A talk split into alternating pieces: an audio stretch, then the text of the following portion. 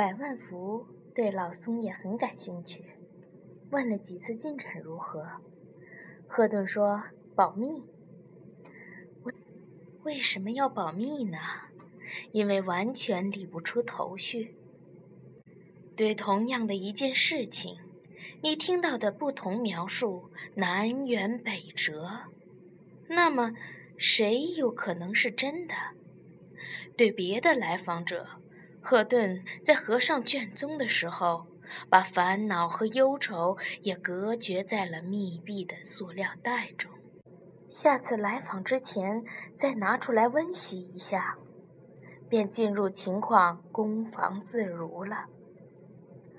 赫顿在这些人的命运和自己的生活之间挖出了一条防火带，那里是不毛之地，不生长同情，也不生长思考，借以保持自己的道德中立和精神安宁。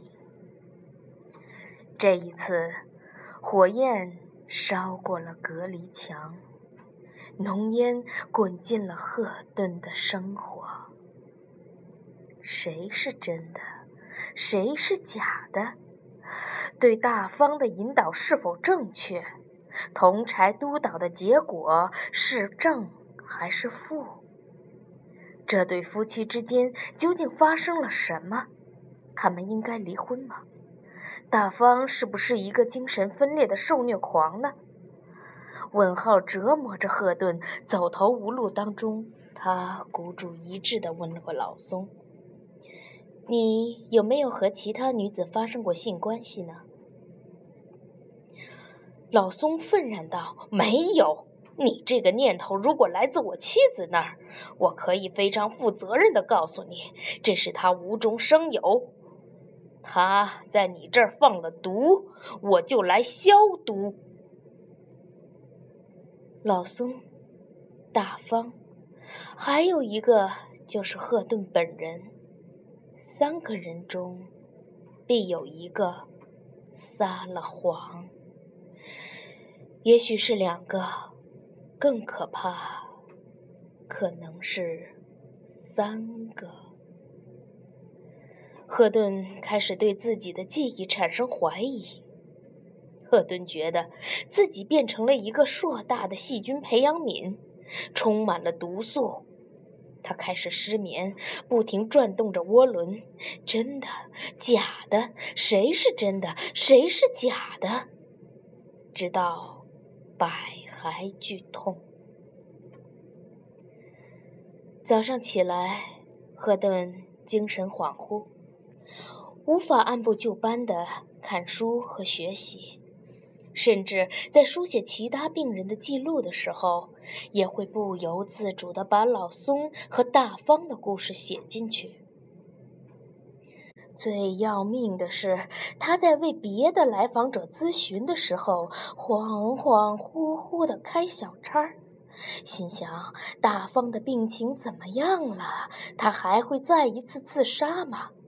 他自己的心理援助到底是帮了他们，还是毁了他们？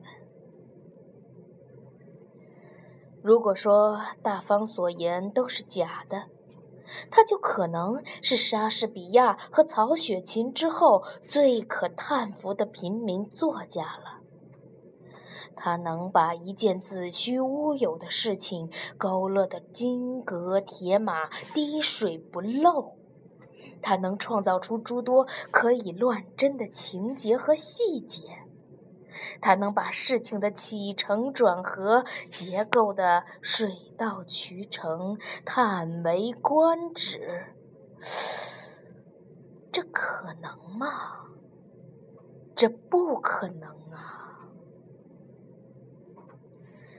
如果真是这样，哼，那赫顿就是天底下最傻的心理师，或者说，赫顿根本就不能算是一个合格的心理师。他彻头彻尾的被骗了，还懵懂不知。赫顿呐，赫顿，你还打算拯救别人呢？先来拯救你泥沙俱下、狼藉一片的大脑吧。也许谁都没病，有病的正是赫顿自己。他太想救他人出苦海了，结果先把自己淹得两眼翻白，肚胀如鼓。还有那煞有介事的铜柴督导赫顿，就是忠诚地遵循铜柴们的精神进行了以后的治疗，怎么就落了个离婚和自杀？无论谁是谁非，巨大的家庭变故已经发生，一个生命已在悬崖边行走，唯有这一点。千真万确。赫顿陷入深深的恐惧和迷茫中。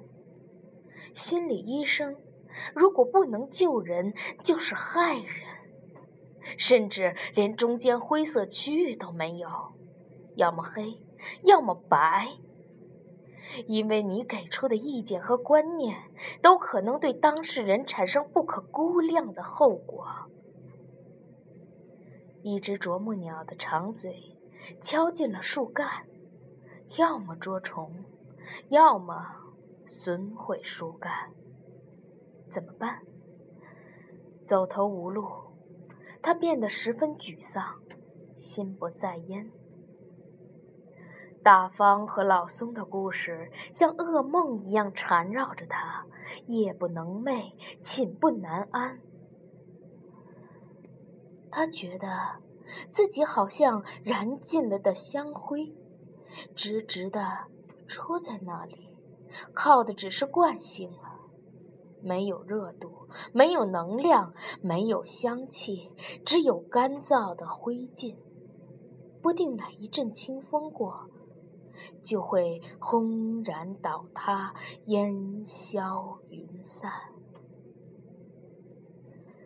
工作效率。急剧下降，当然别人是看不出来的，只有婆婆说：“我看你这些日子不怎么吃饭，是不是害喜啦？”赫顿淡淡的说：“不是喜，是病。什么病啊？赶紧瞧瞧去，别把小病拖成了癌症。”百万福说：“妈，癌症不是拖出来的，要是一开始就是。”话虽这样说，剩两个人在饭桌上的时候，白万福问道：“何顿，我看你是有点不对劲儿。”我也知道不对劲儿，是不是抑郁症啊？哎呀，要是抑郁症倒好了。马上到精神内科抓药去，但是我不是。百万福说：“那是什么？”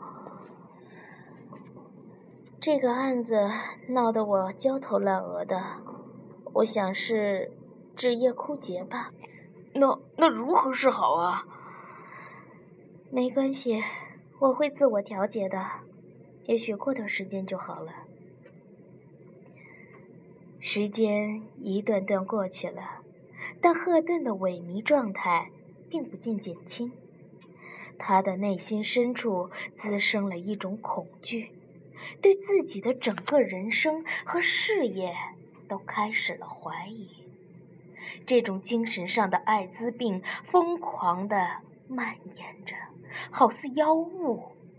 你既不知道它从哪里生成，也不知道。他会飘向哪儿去？这一天，赫顿收拾停当，对百万福说：“下午没有候诊的来访者，我出去了，有事打手机。”百万福对赫顿的行踪一般不过问，但这一段时间，赫顿情绪不佳，特别的关心了一下：“到哪儿去？”看病。赫顿说完，出了房门，丢下了一句话：“啊，晚饭不回来了。”赫顿去找钱开义，钱开义正好休息，看到赫顿说：“没想到你能来，这叫什么话？难道我不是常常来吗？”钱开义说：“因为你已经把我的钱还完了，所以我想你可能不来了。倘若真是这样。”不知道是你卑鄙还是我卑鄙。钱没还的时候我就来，钱还完了我就不来。如果真是那样，我不应该还钱。如果真是那样，我就不应该借给你钱。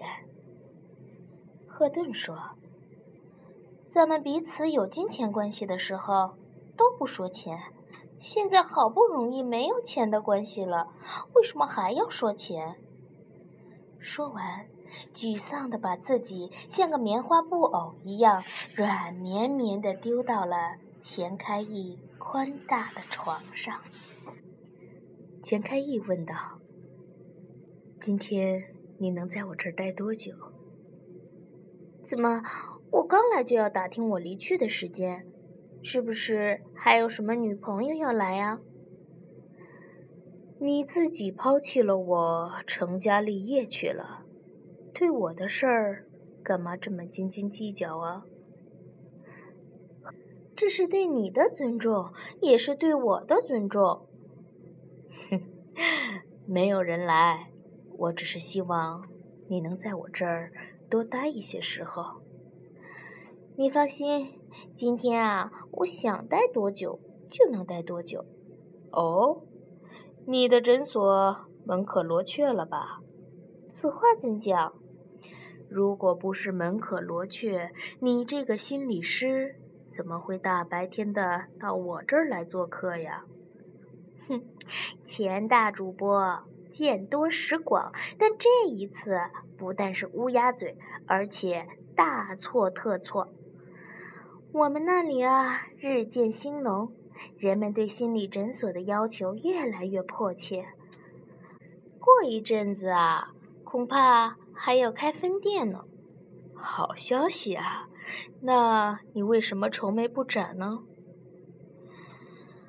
我正是为这个来找你，你能否帮我解开心结？钱开义连连摆手。这杀我也！你是正牌心理师，我不过一杂家，你的心结我哪有本事解开呀？赫顿苦恼地说：“我在诊所遇到了大问题，怎么办呢？”心理师是先天下之烦而烦，先天下之伤而伤。咱们排个顺序，先休息放松一下，再来讨论如何解决诊所的问题，好不好？不好，哪里不好？赫顿知道，钱开义说的休息放松就是做爱。目前一点兴趣也没有，但找钱开义就是为了有所突破。闹得不欢而散，自己又到哪里打发这漫长的时光呢？他敷衍地说：“总是在你房间里，大白天的拉上窗帘，好像耗子打洞，太没情趣了。”钱开义恍然大悟：“哦，你的意思是不拉窗帘，光天化日？我可一点这个意思都没有。记得。”沈彦斌老人的小说里说过，那样会得罪太阳婆婆的。钱开义笑道：“好吧，咱们去一个太阳婆婆找不到的地方。”两个人出了门，到了附近的一家四星级酒店，刚刚开张，所有设备都是新的，看起来比老牌的五星级酒店。还要气派，金碧辉煌的大堂边，镶着一个玲珑的咖啡厅。小姐围着维多利亚式的围裙，让人有置身欧洲的感觉。两人坐下，钱开义点了卡布奇诺，赫顿要了黑咖啡，慢慢的聊着。我不知道到底是谁出了问题。赫顿迫不及待地打开了话匣子，又是他们。钱开义用小勺慢慢搅着泡沫，像在碾碎一个梦魇。关键是什么呢？钱开义摸不着头脑。他对案例并不是特别关心，但为了安慰女友的心，只有安静地听下去，缓缓图之。关键就是谁是真的，谁是假的。如果都是假的，真相究竟怎样？赫顿发出一连串的疑问。钱开义说：“那就让他们对质好了，是真是假，大白天下。”赫顿恨恨地饮下一大口咖啡，也不管淑不淑女了，用纸巾抹着嘴边的苦涩。我何尝不想？但在之前，大方就已经割腕自杀了。如果现场出了意外，就没法收拾，所以不妥。钱开义说：“你如果觉得当面锣对面鼓不安全，那你就把其中一方的话录下来，放给另一方听。放的时候你察言观色，这样不就把事情搞清楚了吗？”赫顿说：“你除了这种对峙的法子，还有别的招数吗？”“没有了。”“你想啊，除了面对面，就是背对背，别的法子都是隔靴搔痒。”赫顿说：“你这几招啊，我也都想过了，不行，风险太大。我最近这段时间充满了绝望。”听自己的心跳的声音，缓慢至极，好像马上就要终止了。心跳之间的停顿如此悠长，仿若百年。眼前一片漆黑，小煤窑爆炸后埋在矿层中的矿工也不过如此。啊，你到底有没有更好的法子了？钱开义说：“更好的法子可能还是有的，只是要换一个地方才能焕发出热情哦。”赫顿看出了他的狼子野心，无奈地说：“好吧。”两个人开了酒店的一间房，肆意妄为了一番。赫顿依然半截身体冰冷。钱开义倒是有了醍醐灌顶般的功效。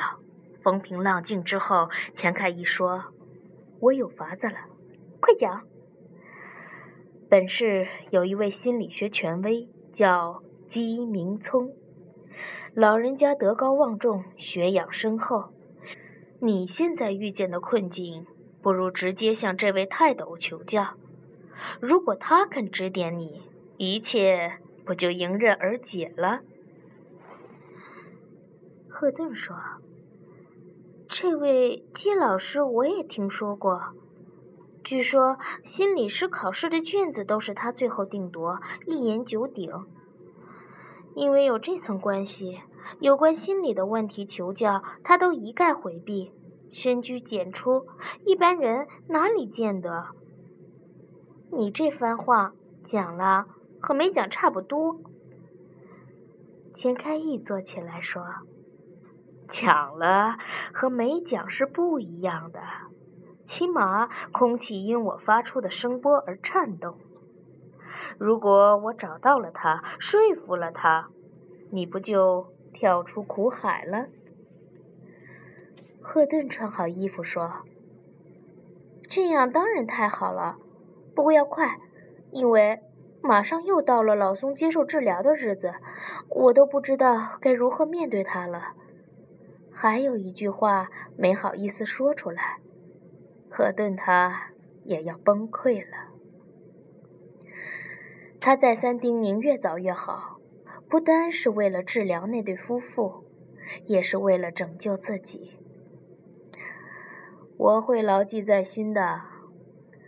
赫顿把领带系好，又在穿衣镜前左右斟酌，直到玉树临风，这才打开了房间门锁上的链子，走出房间。赫顿随在钱开义身后，他听到钱开义有些吃惊地问：“呃，您找谁呀？”因为角度的关系，赫顿还没有来得及看到那个人的脸，就听到那个人的话语：“我在等你的女伴。”这是丈夫百万佛的声音。